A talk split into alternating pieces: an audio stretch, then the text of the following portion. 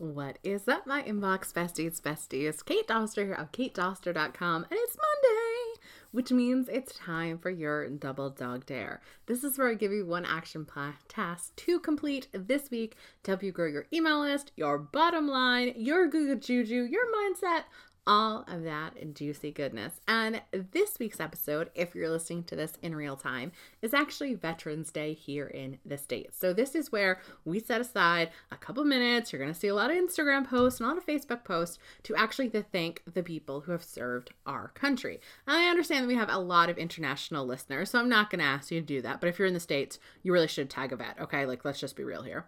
But I am going to ask you to go ahead and send a thank you email to someone who has helped you in your business journey, whether they realize they've been a mentor of yours or not. I want you to go ahead and share your thanks for them. I don't care how big they are, I don't care how tiny they are or what part they've played, but go ahead and just said a couple of sentences. Hey, so and so, thank you so much. I've really enjoyed your YouTube channel. It's helped me do so much. I really appreciate you. That's it, guys.